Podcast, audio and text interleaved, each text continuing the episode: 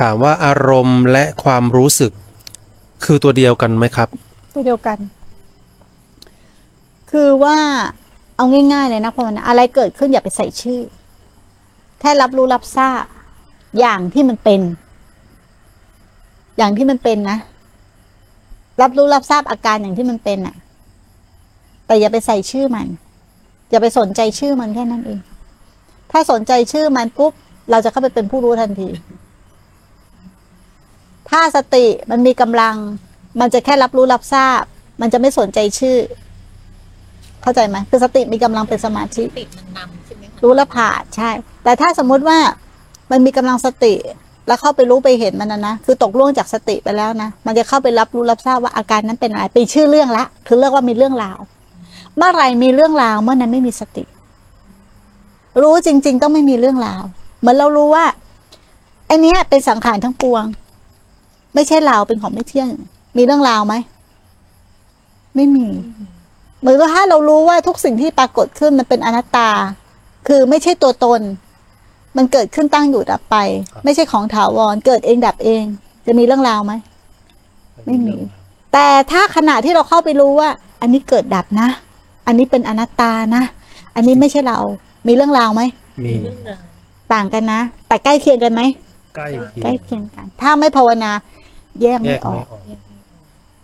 เห็นเมื่อกี้เหมือนมีความว่า ถ้าถ้าให้ตอบก็คือว่าความรู้สึกกับ กับอารมณ์ จะตอบไปว่า คือเวทนา มันก็ให้ให้ชื่อมันแล้วใช่ไหมครับใช่ชื่อแล้ว เราจะไปแยกมันทำไม อะไรที่ไปแบ่งแยกอะความเป็นอัตตาตัวตนเราเป็นเราธรรมชาติไม่เคยแบ่งแยกกัน ดินน้ำลมไฟไม่เคยแบ่งแยกกัน น้ำประเทศนี้มันบอกไหมว่ามันอยู่ประเทศนี้มันไม่ไปอยู่ประเทศอื่นนะครับ สมมุติว่าสมมตินะสมมติมันมีแม่น้ำไหลมาจากประเทศอังกฤษ มันไหลผ่านประเทศไทย มันเคยบอกไหมว่ากูอยู่ประเทศอังกฤษนะ กูไม่มาอยู่ประเทศไทยเข้าใจไหมธรรมชาติไม่เคยแบ่งแยกกัน แต่ที่แบ่งแยกกันได้คือ อัตตา ความเป็นตัวตน ความไปเป็นเจ้าของนั่นแหละ ถึงแบ่งแยก ดินน้ำลมไฟข้างนอกอะกับดินน้ำลมไฟข้างในไม่เคยแบ่งแยกกัน อันนี้กับอันเนี้ย อันเนี้ยกับอันเนี้ยคือสิ่งเดียวกันอันเดียวกัน มันไม่เคยบอกว่าของกูของกูของกู แต่อะไรที่บอกเป็นของกู อะไรที่บอกเป็นของกู ความยึดมั่นถือมั่นหรือความเป็นอัตตาน่ะนะตัวตนอัตตา แต่เมื่อไหร่ที่เราสิ้นตัวนี้ไงไอ้นี่ก็กลับคืนสู่เดิม คือสิ่งเดียวกันเข้าใจไหมไม่เคยแบ่งแยกกันทำไมพระพุทธเจ้าบอกว่า เราก็คือเธอ เราก็อยู่ในเธอ เราอยู่ในใบไม้ เราอยู่ในดิน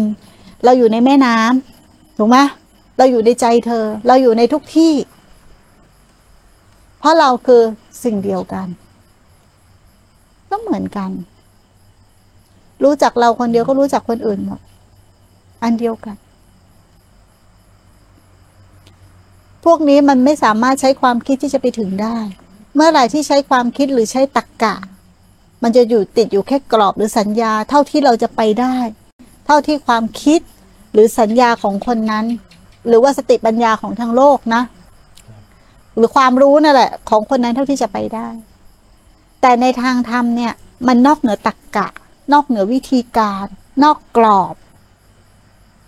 นอกแนวเข้าใจไหมนอกแนวต่างๆ ที่เราจะมาบัญญัติอะไรได้ หรือไปใส่อะไรมันได้ มันนอกเหนือไปทุกอย่าง มันต้องไม่อยู่ในกรอบของอะไรเลย